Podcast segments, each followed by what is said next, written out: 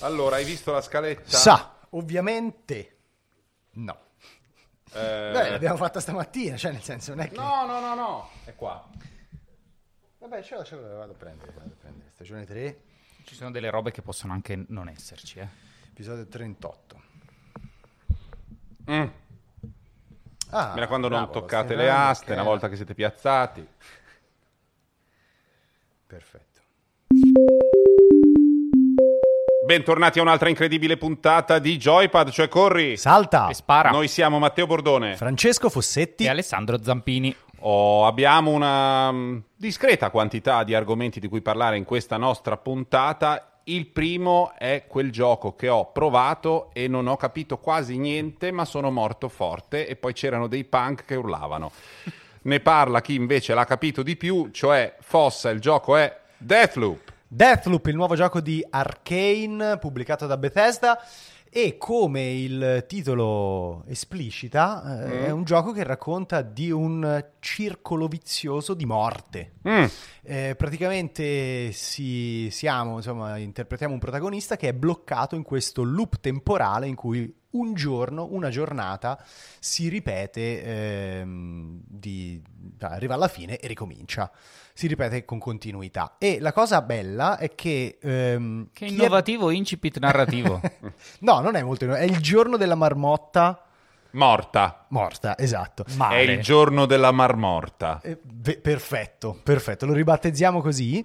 La cosa eh, stravagante è che chi è intrappolato in quel loop ci vuole stare, cioè quel loop è stato costruito artificialmente affinché tutti gli abitanti di un'isola potessero vivere una giornata di eh, lusso, distruzione o piacere eh, senza Edonistico e limite. distruttivo. Assolutamente. eh, e poi arrivi tu che come rompi Eh, i coglioni esatto. gli devi Tu- distruggere tutto. tu sei il rompicoglioni che deve distruggere tutto.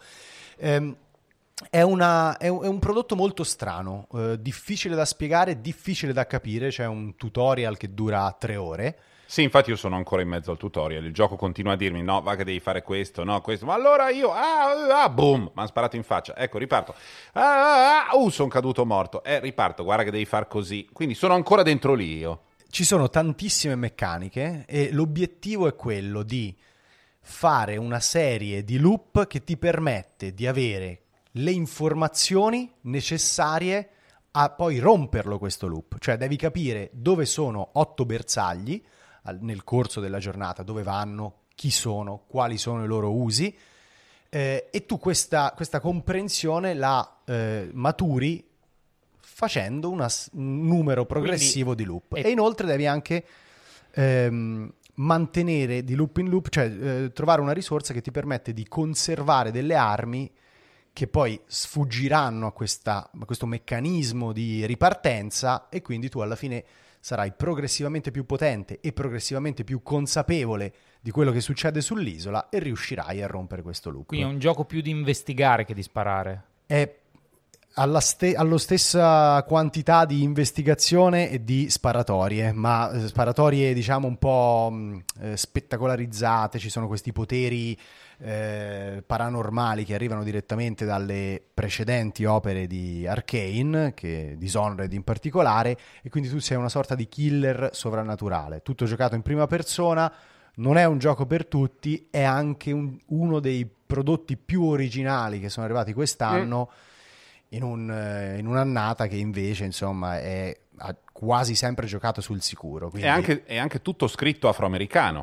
Sì, assolutamente. Nel senso che il protagoni- i protagonisti sono afroamericani e hanno lo stile e la parlata. eh, Mentre- è molto buffo. Esteticamente parlando, proprio gli spazi dell'isola sono una roba eh, percorsa da una vibrazione di stile anni 70, Sì. molto lisergico. Ma eh, Tu che l'hai giocato, Sì. quanto è un gioco di quelli che piace tantissimo alla critica e, e rimane lì, ma l'uomo della strada, tipo Matteo Bordone, lo prende e rimane travolto da tutto questo? E quanto la persona normale se lo prende, se lo prova e, insomma, con un po' di fatica riesce ad apprezzarlo? No, no, è proprio un gioco per impallinati, Mm. cioè devi proprio avere una conoscenza pregressa molto estesa de- eh, dei generi da cui va a pescare, delle meccaniche, delle strutture eh, insomma, che decide di utilizzare. Non è un gioco facile, così come non erano facili nemmeno i precedenti di Arcane, No, perché infatti. stiamo parlando di Prey, stiamo parlando di Dishonored. È un prodotto fatto per giocatori hardcore, così come Sì. vengono definiti.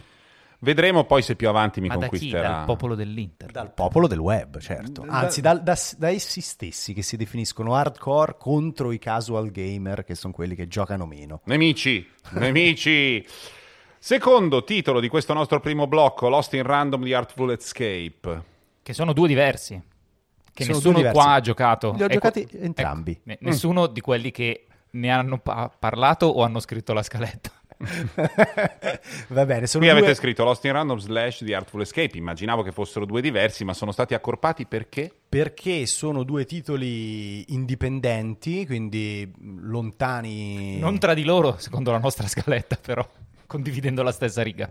No, dico lontani dal- dai proclami, dalla comunicazione sontuosa che di solito viene fatta per i AAA e sono due titoli eh, che secondo me invece sono molto interessanti. Il primo, eh, The Artful Escape, è proprio una sorta di album interattivo, anzi di performance musicale interattiva, quasi non si gioca ed è un eh, percorso molto lineare eh, in cui si sentono queste sonorità estremamente sintetiche e si assiste dietro al, eh, diciamo, sul, sul fondo dello schermo a uno, uno show eh, proprio surreale, eh, molto focalizzato sul- sui temi. Le, eh, intanto di là succede il disastro. Lascia Matteo, fare, perdona. lascia scusa- fare. Scusate, Ma- c'è, c'è- il gatto.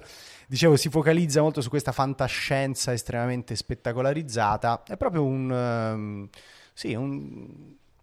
non, lo so nemmeno come definirlo. Sì, perché quasi fosse- non è un gioco. No, no, non è un gioco, è proprio uno spettacolo solo parzialmente interattivo, in cui, in cui però l'interazione è quella di mandare avanti questo personaggio, il protagonista.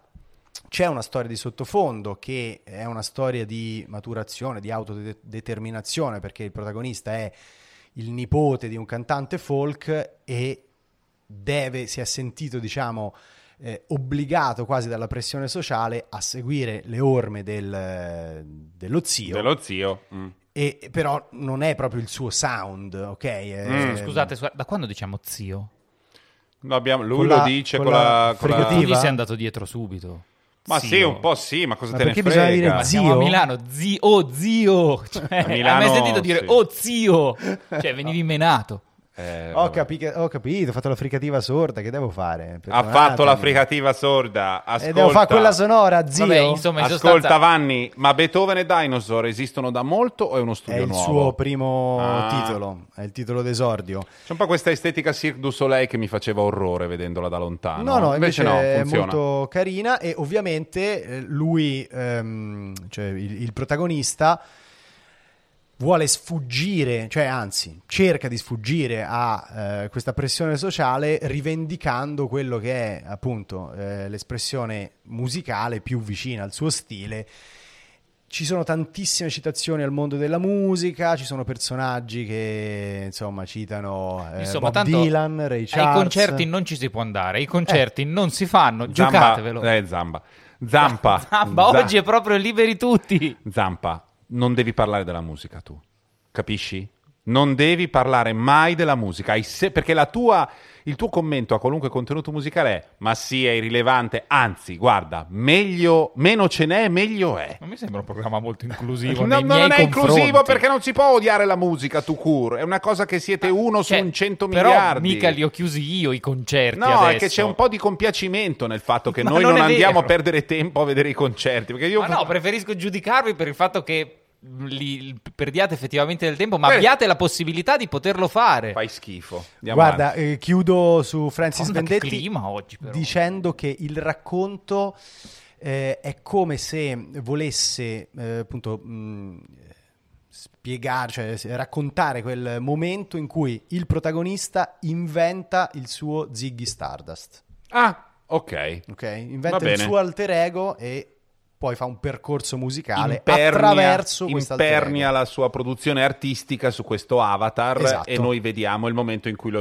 lo Esatto. inventa. Invece Lost in Random Lo faccio veloce, una fiaba dai toni scuri, un po' alla Tim Burton, ehm, ambientato in questo mondo tutto regolato dal caso. Infatti, eh, diciamo, il mondo è diviso in sei eh, aree. Eh, al raggiungimento del dodicesimo anno di età, di età, tutti gli abitanti sostanzialmente tirano un dado e a seconda del numero che gli viene finiscono in una di queste zone. La 1 è la più povera, la 6 è il castello della regina. Mm. Ehm, la protagonista ha una sorella che viene spedita al castello della regina, sente che c'è qualcosa che non va e deve eh, ripercorrere, diciamo, esplorare tutto questo regno eh, nei, nei suoi vari ehm, quartieri per andare a ricercare la sorella. Si porta dietro un dado che le servirà poi per combattere, nel senso che potrà lanciarlo. Il combattimento è molto è, action di base, Sì. ok? Quindi si, si picchia proprio fisicamente spigiacchiando su un tasto. Però si accumula una risorsa che poi permette di, di tirare questo dado a seconda del numero che viene. Si possono fare delle magie, diciamo così, rappresentate da delle carte più o meno potenti, quindi c'è un elemento appunto di randomicità. Sì. Si può usare randomicità. Anche casualità permetti? va bene, randomicità e casualità che se la tira. che si intreccia con invece un elemento più eh, dinamico legato proprio alle azioni del giocatore. Senti, loro Eh, sono carino. uno st- studio di Göteborg di Sì. Göteborg e mm, avevano fatto Ghost Giant che io avevo intravisto. Ghost Giant, eh, un gioco VR Mm. molto molto delicato. Diciamo che loro sono sempre, sono sempre andati a cercare dei toni un po' fiabeschi. Sì, Eh, una avventura per la realtà virtuale estremamente piacevole, c'è su PlayStation. Ehm, avevano fatto anche altre cose un po' più piccoline, fra cui Fe. Fe, certo, Eh, me lo ricordo, è- Fe, erano loro. Erano loro, questa avventura un po' boschiva, umbratile, ma secondo me non riuscita come questo. Trovate vostri- un altro podcast in cui si dice umbratile. Cercatelo, di videogiochi in particolare. Cercatelo, prego. A proposito di cose fiabesche, e qua viene fuori il mio futuro in radio dove prendo il gancio da quella prima, Sì. è uscito anche Kena Bridge of Spirits, che è il- l'opera prima di Ember Labs, uno studio che ehm, faceva animazione prima, ha provato a fare questo, questo videogioco. Eh, io ci sto giocando. mh, ho messo, fatto per adesso solo qualche, qualche ora.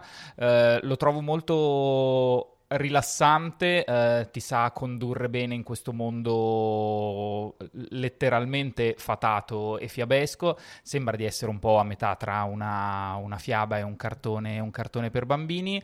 Eh, L'ho trovato in alcuni momenti un po' più impegnativo di quello che, che mi aspettavo. È, diciamo, un'avventura in terza persona. Voi girate, siete, siete Kena, che è uno spirito guida, mi sembra. Eh, raccogli in giro questi mh, affarini che sono dei folletti che ti aiutano grazie a un loro potere. È, diciamo, la meccanica centrale del combattimento. Si mena un po' con questo, con questo bastone. Si deve scegliere se, eh, per esempio, usare queste abilità per eh, guarire la corruzione che c'è nel mondo, guarirsi, eh, insomma, dare colpi più o meno, più o meno forti. Eh, I puzzle fino adesso li ho trovati abbastanza, abbastanza soddisfacenti. Il combattimento, dicevo, io in un paio di momenti sono morto, anche Sì, male, sì. perché pensavo di farlo bello, sereno, schiaccettando, e invece stafava. Ehm, No, no, è più impegnativo di quanto eh, la sua estetica lascia intuire. La cosa che mi è piaciuta di più è che effettivamente con pochissimo hanno creato un mondo nel quale è molto bello starci e quando tu lo spegni un po' ci ripensi, che è una cosa che non capita, non capita molto spesso. Guarda, sono d'accordissimo con te, succede anche dopo la fine dell'avventura, cioè se eh, hai un po' di nostalgia di quel mondo, anche se è un mondo dai confini ben definiti, loro sono un team piccolino di 14 persone e hanno fatto una roba per essere in 14 Stratosferica. incredibile. In 14. 14. Fra l'altro hanno autopubblicato il titolo, io stavo parlando anche con eh, la ragazza che si occupava delle PR, mi diceva ma io ho ricevuto migliaia di richieste di codici, sono da sola, anche se mi metto a fare 24 ore e non dormo di invio di codici, non riuscirò mai a coprirle tutte entro il lancio. Io voglio dire che l'ho comprato. Cioè, proprio sapendo di questa cosa, gliel'ho comprato. Sì, Gli ho sì. detto, amica, faccio io. Eh, merita, merita comunque insomma, il, il, supporto anche economico. E, e, dicevo è un mondo dai confini ben definiti, loro essendo pochi hanno scelto di non esagerare, quindi non è quell'avventura in cui prima trovi il regno del deserto, poi quello della lava, è molto coerente, è un villaggio in una valle montana, c'è un po' di foresta, un po' di grotte, però va dritto per quella strada lì. Ci quindi... sono questi spiritelli che sono imparentati sì. con quelli di Totoro. Esatto, sì, sì, molto Totoro. E, ehm, e però è così ben costruito poi perché eh, insomma, la coerenza e l'uniformità della visione artistica e stilistica poi gli ha permesso comunque di focalizzarsi molto su quello che hanno fatto e quello che hanno fatto l'hanno fatto bene. Un'altra Eri... cosa bella, che poi chiudo, è proprio questa, eh, questo rapporto con la morte, nel senso che Kena è uno spirito guida, vuol dire una persona che aiuta gli spiriti ad andare verso l'aldilà, anche quelli che più aggressivamente, per un motivo o per l'altro, sono rimasti invece intrappolati in un limbo a metà fra la nostra dimensione e l'aldilà. E incontra questo villaggio in cui fin da subito è chiaro che insomma, non, non, non c'è più vita e, e quindi si tratta proprio di un rito di passaggio e di celebrazione anche di questo villaggio, si, dà, si, si, si, cerca di ripulirlo dalla corruzione, da questi rovi rossi che lo hanno soffocato, ma non un, cioè non è che si ripopola, è semplicemente un onorarne la memoria ed è molto bello come viene gestito. È tornato anche un altro gioco che abbiamo sempre amato, poi uno decide di, di, seguirlo, di fare tutti i capitoli o meno, ma da quando è arrivato Life is Strange ha sempre un posto di riguardo dentro al mondo eh, dei videogiochi perché è un'avventura eh, che contiene degli, elementi, degli elementi di paranormale che sono però integrati in maniera impeccabile dentro alla contemporaneità di una scuola dove degli adolescenti gestiscono le relazioni eh, tra di loro in maniera credibile, contemporanea, palpabile ehm, e quindi c'è questo nuovo Life is Strange di cui io nello specifico niente so, ma sono incuriosito. Chi, chi l'ha visto? Eh, io l'ho giocato, eh, intanto è cambiata proprio la metodologia di distribuzione e meno male, nel senso che eh, i precedenti erano distribuiti a episodi, sì. questo è strutturato a episodi, ma sono mh, disponibili tutti fin da subito. Sì. Quindi eh, è un'avventura che si può iniziare e finire. Che dal punto di vista produttivo e commerciale di marketing, evidentemente aveva e ha un senso quel tipo di distribuzione che è simile alla distribuzione delle serie a fumetti, no? quindi delle unità narrative più ridotte nel, nel volume eh, con una scansione più ravvicinata però è sempre un po' complesso. Ma no? secondo me era solo un tentativo, lo portarono avanti soprattutto Telltale, eh, Telltale. Il, primo, il, primo, Life is Strange, probabilmente era anche un modo per capire come il mercato potesse, cioè come il ciclo di produzione di un videogioco potesse adattarsi al, al, mercato, però mi sembra che sia anche un sistema abbastanza superato. Sì, eh, eh, hai ragione, era un tentativo proprio di ehm, bilanciamento economico, nel senso eh, invece che lavorare per tre anni e poi buttare un prodotto, sì, sì, certo. lavoro a unità, diciamo, a blocchi più eh, segmentati e faccio anche un sistema di monetizzazione progressivo. Sì, allo stesso tempo posso sfruttare, mh, diciamo, l'arco della promozione che è più sì. fresca, perché sono passati sì. dieci mesi e non tre anni dal capitolo precedente, ci sono eh, costi e benefici. Ovviamente se ci fosse un sistema di abbonamento, certo. eh, che però presenta sempre un certo scoglio per questo tipo di titolo, avrebbe più senso. Hanno provato a fare così, adesso invece sono ritornati a una struttura più tradizionale. Più tradizionale, mantenendo però la scansione in episodi che narrativamente ha senso perché così hai dei cliffhanger, no? Quindi alla fine dell'episodio eh, c'è la sorpresa che poi ti mh, mm, spinge e, e eventualmente ad andare avanti. Hanno abbandonato un po' la dimensione da teen drama, non è più liceo, ma è mh, mm, young adult, quindi sì. insomma 21 anni, 22 sì. anni. Eh, racconta appunto di una ragazza, eh, Alex, che eh, ha sempre vissuto in case in affidamento, in case famiglia e trova il suo fratello e ehm, suo fratello insomma, di sangue, lo raggiunge in questa comunità che si chiama Evan Springs e quindi deve un po' integrarsi. È il racconto di integrazione di questa ragazza. C'è l'elemento paranormale per cui lei riesce a percepire le emozioni delle persone mm. e però quando sono molto forti ne viene influenzata a sua volta Sì? e può anche cambiare o riorientare diciamo, l'emozione delle persone assorbendo la loro rabbia o la loro paura, facendola propria e quindi togliendola diciamo, al, insomma, al- all'interlocutore. Questo è un potere paranormale sicuramente meno forte rispetto al riavvolgimento del tempo che c'era Sì, nel primo Life is e Strange. anche molto più legato al cuore vero della storia che è quello della- delle, Delle relazioni emozioni, e sì. delle emozioni in un'età in cui invece paradossalmente la cosa difficile è proprio capire il prossimo, capire se stessi, è tutto molto confuso, mh, diciamo anche se l'età dei protagonisti è cresciuta rispetto all'adolescenza, ma mi sembra che l'impianto sia proprio quello, cioè è un gioco che colpiva e colpisce perché è tutto incentrato sull'empatia. Stavolta anche nell'elemento potere. strutturale il Sì. potere è legato a questa funzione. Eh, è chiaramente uno di quei prodotti estremamente lineari, vuole raccontare una storia, tu hai delle scelte da fare che marginalmente orientano questa storia, ma in questo capitolo in particolare è proprio un, eh, sono proprio delle oscillazioni non, non molto forti. Mm. Cioè, tu puoi semmai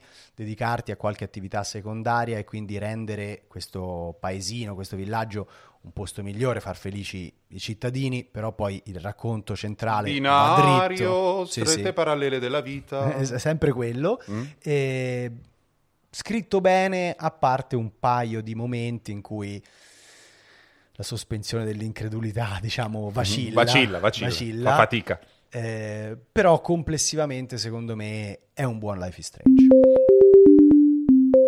Siamo al secondo blocco della nostra scaletta in questa puntata di Joypad, cioè corri. Salta! E spara, andiamo a Scusa. qualcosa io e te, Fra, intanto adesso? Sì, sì, sì, io direi Quello in procedi cui in autonomia. parliamo Parliamo, Parliamo. ora, questo plurale Ade- adesso è inclusivo, adesso vuole fare l'inclusivo. di questo Pagliaccio. gioco eccezionale che ritorna in versione leggermente, beh, in versione aggiornata alla PS5, leggermente lucidata, con Pensa il qualche marketing nelle mani di contenuta Bordone. in più. Questo è un gio- una versione Director's Cut di questo gioco che è la versione un po' meglio di quella precedente. Compralo! Allora, prima di tutto, non c'è nessuno che vuole più bene di me a Ideone nostro e quindi mh, questa critica la rimando al mittente. Eh, stiamo parlando di Dead Stranding Director's Cut, gioco sul quale sto trascorrendo molte ore delle mie giornate, alcune ore, quelle che posso, delle mie giornate, facendo quello che tutti i videogiochi dovrebbero fare, invece di sparare, invece di cercare di fare gol, invece di occuparsi delle esistenze di personaggi tormentati, quello che devi fare è sfuggire a dei mostri orripilanti che arrivano quando piove in un universo parallelo che però ha dei buchi E Glovo, e finisce dove in questo porto? E soprattutto è arrivato pacchetto di Amazon. Questo è il cuore dell'universo videoludico. È arrivato pacchetto di Amazon e Death Stranding, come già la versione per PS4, in versione lucidata per PS5 e con delle aggiunte, delle migliorie, si occupa esattamente di è arrivate pacchetto di Amazon, cioè portare in giro dei pacchetti in questa Islanda eh, post-apocalittica in cui è ambientato il gioco, di cui abbiamo parlato tanto, per il quale io stravedo per mille ragioni, adesso al di là delle gag non è che vi possa riraccontare tutto Death Stranding, cosa c'è di diverso? Allora, prim- Aspetta Matteo, prima Vai. ho una domanda. Vai. Quando è arrivato il codice del gioco, Sì. sulla mail di accompagnamento c'era scritto questo. Se vuoi puoi importare i salvataggi Ah, da PlayStation 4. I deboli lo fanno, i deboli. Io sto chiaramente rifacendo tutto da capo, saltando i filmaggi. I filmaggi sono numerosissimi, come sempre nello stile di Kojima. E, e sono ore e ore di casini di trama, questa volta ottimi e che si concludono e torna, in cui torna tutto e non delle, non ci sono delle sottotrame misteriose accennate per ore. Però comunque è tanta roba, quindi quelli non li sto rivedendo. E se prima avevo giocato a Death Stranding con un'impostazione un po' puntigliosa, questa volta sono svizzero-tedesco e sto lavorando praticamente solo sull'aspetto logistico e pochissimo sull'aspetto della trama. Seguo la, la storia principale, ma soprattutto voglio consegnare i pacchi, voglio costruire delle strade che funzionino, voglio che tutti i miei clienti siano contenti E devo dire, ecco, il gioco è stato anche un pochino ricalibrato sulla curva di difficoltà e sui tempi.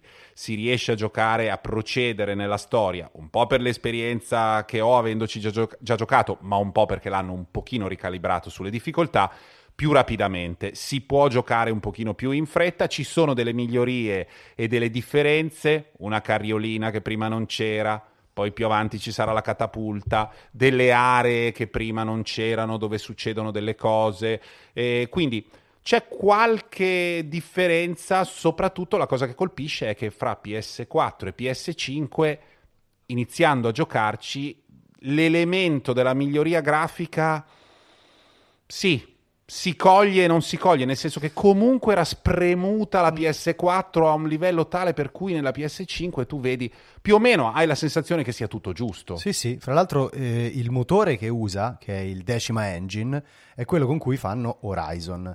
E se tu vai a vedere i risultati che hanno raggiunto eh, con Forbidden West, che sarà comunque un titolo cross-gen, mm. quindi che sarà sia su PS4 che su PS5, anche lì dici Beh, cioè evidentemente è un tool che riesce a tirare fuori il meglio anche dalla eh, vecchia console. Sì, perché non, non, non, cioè, accendendo il gioco, cominciando a giocare, al di là delle piccole differenze, la sensazione è sempre quella del vecchio gioco, cioè ah che meraviglia, che bello, ma non uh, la grafica, proprio è un'opera d'arte totale, come avrebbe detto Wagner, che se fosse vivo sicuramente giocherebbe a Death Stranding. Ma Zampa? Ora che è uscita anche la Director's Cut, Francesco, secondo te quante sì. altre volte ne riparleremo da qua alla PS6? Portatemi secondo me, dei... Secondo me l'anno fiscale lo facciamo tutto, fino a marzo ci arriviamo.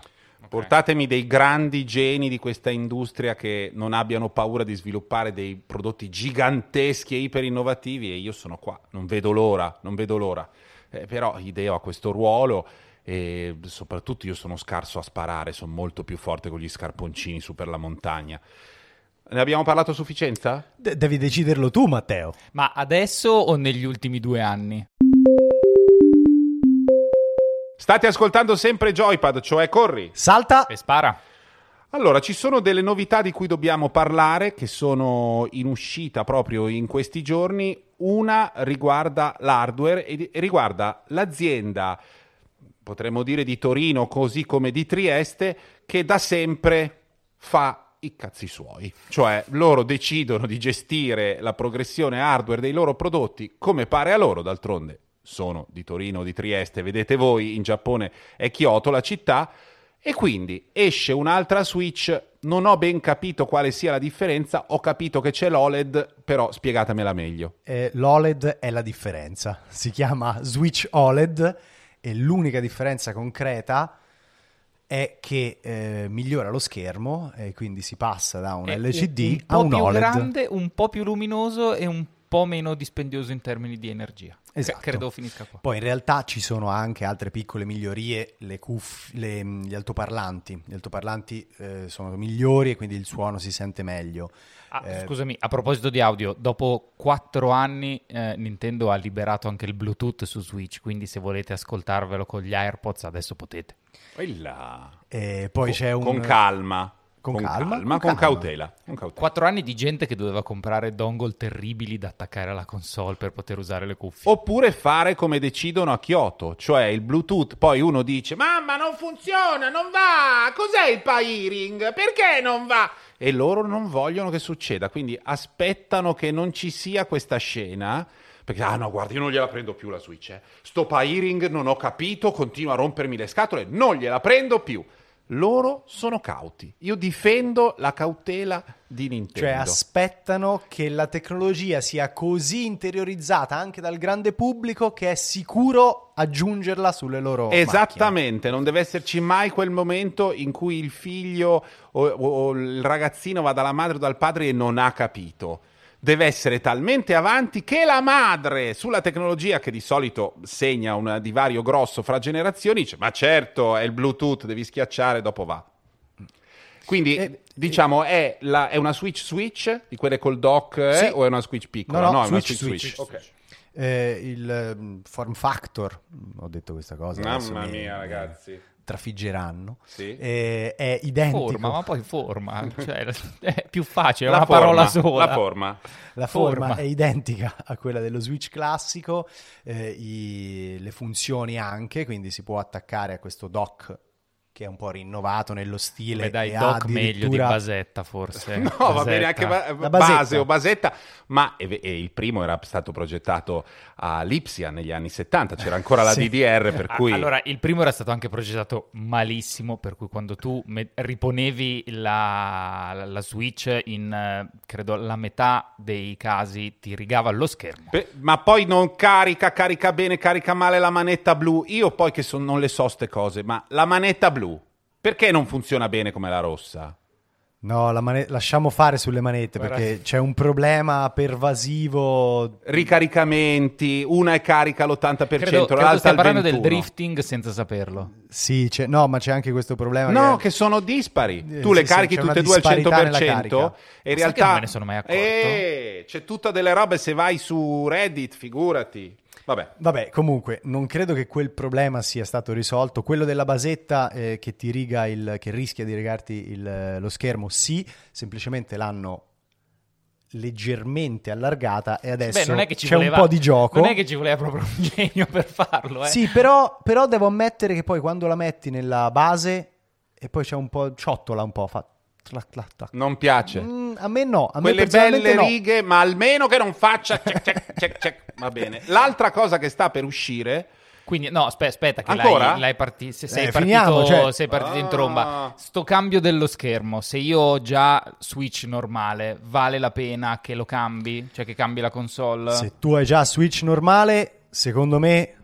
non tanto, a meno che non sia proprio Aspetta, riformulo. Io ho Switch normale. Mm. Sì. L'ho già preordinata su Amazon, quella nuova. A posto. vorrei che tu mi giustificassi questa cosa. Posso... eh, vale la pena che io la non cambi? solo per la luminosità, ma anche per l'aumento della diagonale che sicuramente rende l'interfaccia utente più leggibile. Perfetto, ma anche perché io mi ricordo di quando ero bambino, comunque la differenza tra il Game Boy Advance e l'SP con la quantità di retroilluminazione era... Eh, sì. Ti valeva il cambio della console. Quando eri bambino giocavi anche al parco, adesso voglio vedere se vai al parco a giocare con la Switch. No, se vai al parco, punto. Punto. perché dovrei? Farei notare anche, per, per così venire a bagnare i tuoi, tuoi fiori con ancora più vigore, che non solo c'è una- un miglioramento di specifiche misurabili, ma anche nel- nell'esperienza di utilizzo il LED organico, l'OLED, è molto più morbido, più riposante di un vecchio LED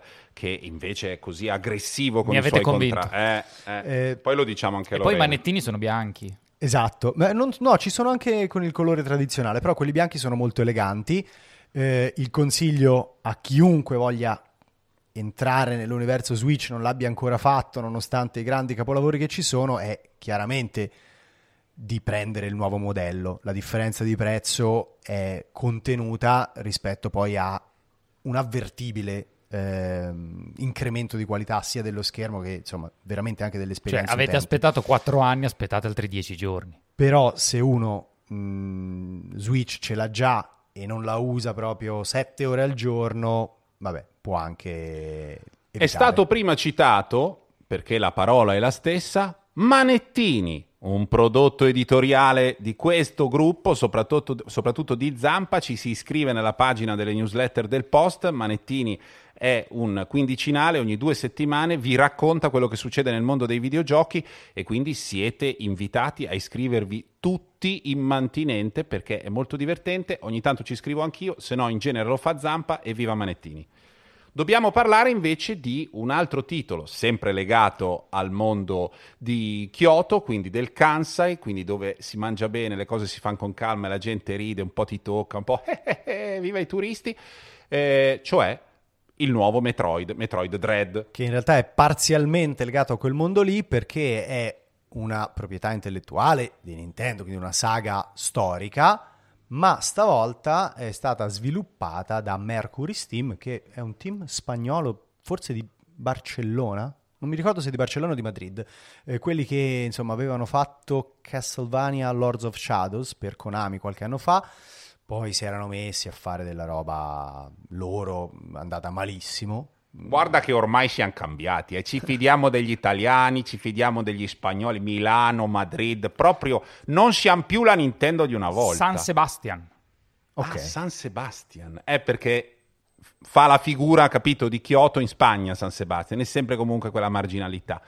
E, ehm, ed è un, uh, un, nuovo capitolo, insomma, di questa saga eh, che ha dato anche il nome a un genere, quello dei Metroidvania, eh, tanto è eh, radicata, insomma, nel, eh, in questa categoria e è un'avventura fantascientifica molto legata all'esplorazione, ci sono questi ambienti bidimensionali, eh, a scorrimento bidimensionale da esplorare eh, alla ricerca di potenziamenti che poi ti permettono di esplorare ulteriormente. La struttura è questa qua, cioè trovi il potenziamento che ti permette di tornare nell'area precedente, ma adesso c'è il doppio salto quindi raggiungi delle stanze che prima non potevi raggiungere. Eh, questo capitolo si chiama Dread.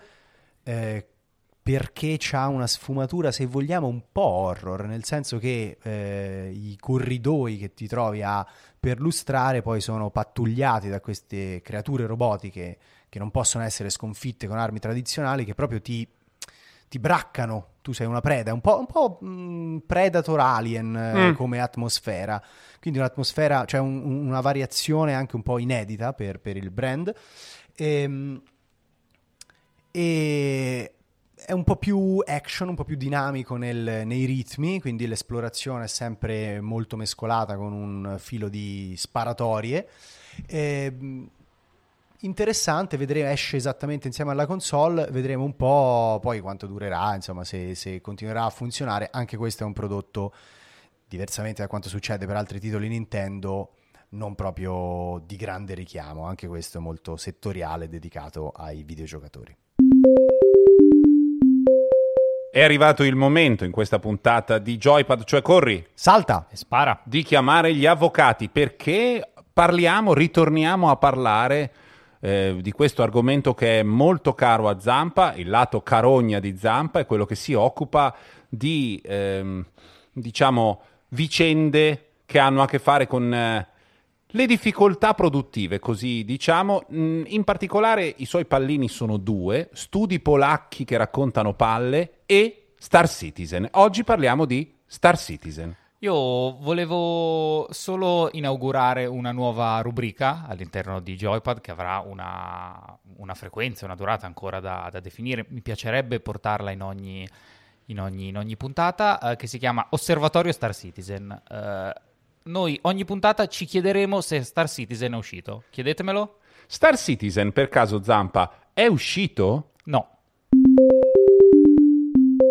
Ed eccoci arrivati alla fine di questa puntata, eh, quella in cui diamo dei consigli personali e raccontiamo delle cose che hanno a che fare con ehm, così, le nostre esperienze di gioco. E allora, dopo che per eh, forse un anno e mezzo sono stato schernito con sufficienza da Alessandro Zampini per eh, una mia frequentazione pur dolorosa, consapevole dei limiti di Ghost of Tsushima. Sentiamo cosa ha da dire Zampa. Cosa stai giocando ultimamente con piacere, canaglia maledetta? Devo, ahimè, ammettere che le ultime mie boh, 30-40 ore di gioco le ho dedicate alla versione PS5 di Ghost of Tsushima e eh, è diventato un po' questo guilty pleasure per cui io la sera, dopo che tutti dormono, eh. mi metto lì, me lo accendo, eh. riesco a giocarci serenamente. Lo trovo super rilassante perché il combattimento è una cacata, cioè è facilissimo. Dopo che impari due abilità a occhi chiusi, io anche mezzo addormentato riesco a fare delle robe super coreografiche.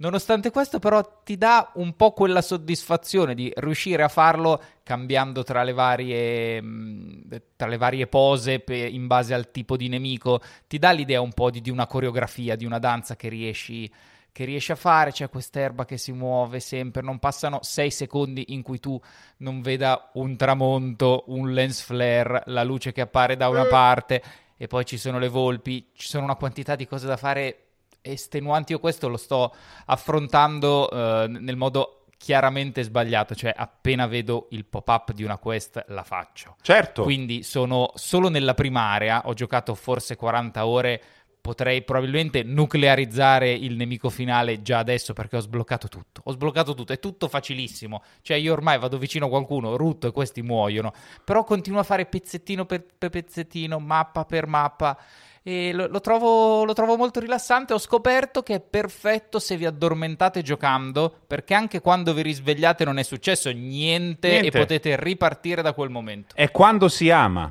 Capito? È proprio è, è, è, una tele, è una telenovela in cui tu sei il protagonista e niente serve a una mazza Faccio notare che c'è un elemento di crudeltà gravissimo nel gioco, non si possono saltare le sequenze cinematiche. Io a volte la, la sera tardi quando gioco... È per questo che ho il telefono sempre carico vicino, appena partono. E a volte mi addormento perché ci sono delle lagne di gente che si avvicina, ah sì, caro maestro, qui, ah, è successo. Poi me lo, me lo vedo in giapponese perché colgo qualche parola e sono tutto contento di quel niente di giapponese che so ma dopo un po' cala l'attenzione. Questi hanno delle menate da raccontarmi, la dinastia e questi. Mi addormento e effettivamente quando mi sveglio sono in un villaggio fermo col cavallo di fianco, non è successo nulla se la PlayStation, PlayStation non si è già spenta di suo. Esatto, c'è un po' di dissonanza tra il fatto che si parli solo ed esclusivamente di onore e del fare le cose con onore e io come un merda sono sempre nell'erba alta a tagliare la gola alle spalle a chiunque. Questa è grande contraddizione. Per raggiungere risultato e salvare vite di persone di isola, necessario dire addio a vecchie tradizioni. Il gioco è tutto così per ore. Io vorrei comunque ricordare ai nostri ascoltatori che ci sono anche degli ultra trentenni che non si addormentano di fronte alla televisione alla sera. Forse non hanno dei eh, figli. Beh, a parte la questione figli, io non ne ho, ma ho dei gatti con i quali dormo volentierissimo sul divano.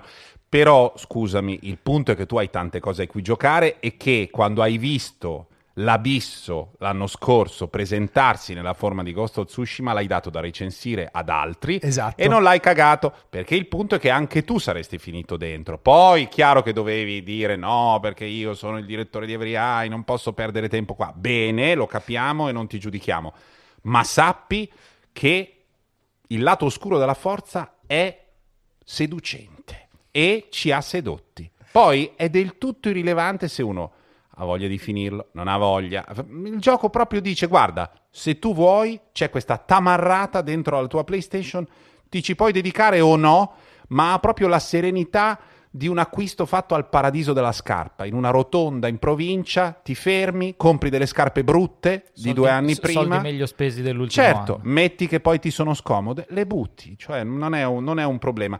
Io volevo segnalare nel mio spazio, visto che ho invaso quello di Zampa, ne abbiamo parlato, abbiamo parlato tanto, che ancora non ho sconfitto il secondo, non il terzo, il quarto, il secondo mostro di Returnal, ma il gioco mi piace talmente tanto che ci sto ancora giocando. Più ci si gioca e meglio è. Fossa mi ha detto che bisogna arrivare oltre il terzo, il quarto? Terzo. Oltre il terzo e cambia tutto. Quindi io credo idealmente di poterci giocare ancora un paio d'anni a Returnal e consiglio a tutti i possessori, tutti e quattro, di PlayStation 5 di, di giocarci perché all'inizio dici sì, vabbè, bella idea, ma poi non puoi farne a meno. Hades? Hai finito? No, sono quasi finito. Adesso molto avanti, molto più facile. Io invece consiglio Eastward, che è una produzione indie uscita su PC e Switch ed è un titolo che si ispira agli Zelda classici, quindi non agli Zelda 3D, agli Zelda bidimensionali.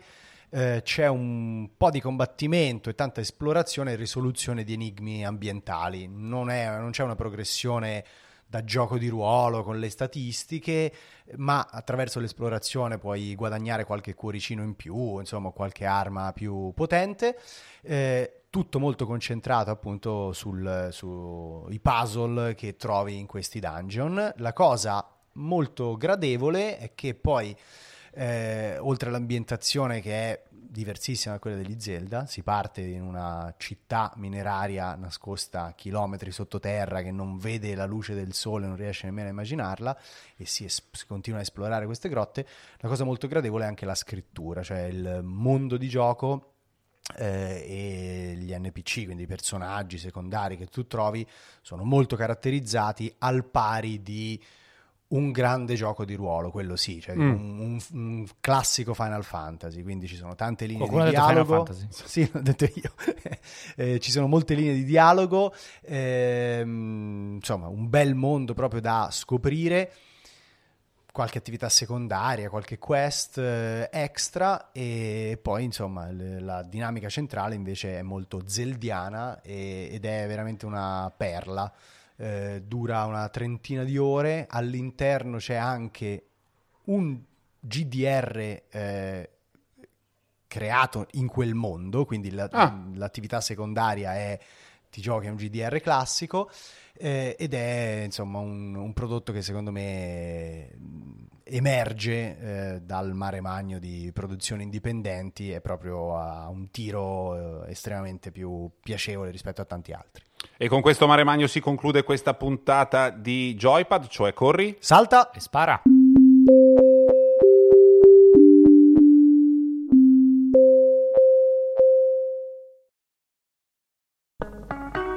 Morning, cioè il podcast che faccio ogni mattina per il post, si potrà ascoltare gratis senza abbonamento dal 10 al 19 maggio. Partiamo dall'inizio. Sono Francesco Costa, sono il vice direttore del post. Ogni mattina da ormai tre anni mi sveglio presto per leggere tutti i giornali e poi raccontarli dentro Morning e non solo. Insieme alle notizie, alle cose più importanti, alle cose da sapere, cerco di raccontarvi da giornalista anche un po' di dietro le quinte dentro Morning, dei giornali, dei meccanismi che fanno l'informazione. Morning è un podcast normalmente rivolto alle persone abbonate al post, ma appunto, siccome compie tre anni, per ascoltarlo dal 10 al 19 maggio basterà semplicemente scaricare l'app del post, che è gratis, registrarsi con un account gratuito anche quello e ascoltare Morning, Morning Weekend, anche l'archivio. Se volete, se siete curiosi, è una buona occasione per provare. Prometto che ascoltando Morning non vi mancheranno poi per tutta la giornata gli argomenti di discussione, prometto anche che non parlo sempre così veloce. A presto!